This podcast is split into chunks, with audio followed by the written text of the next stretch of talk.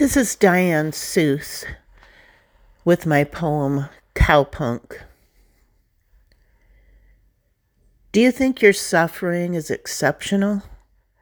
Maybe, maybe not. The times are strange, no doubt. In the heat of it, what I believed was the heat of it, I shouted like a dock worker that I was unafraid. Come at me, I hollered.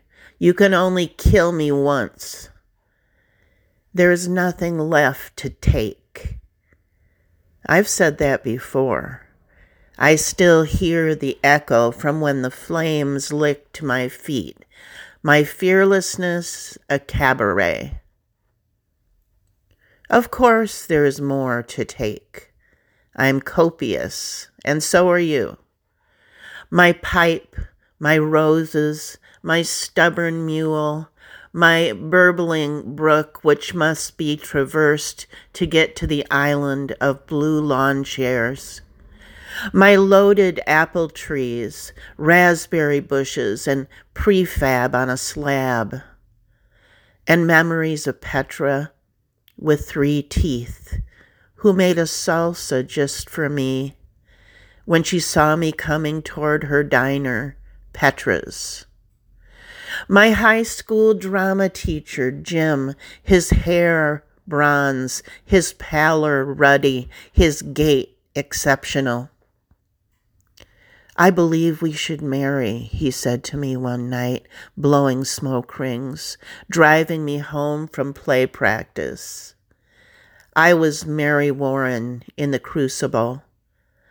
I just learned to insert a tampon.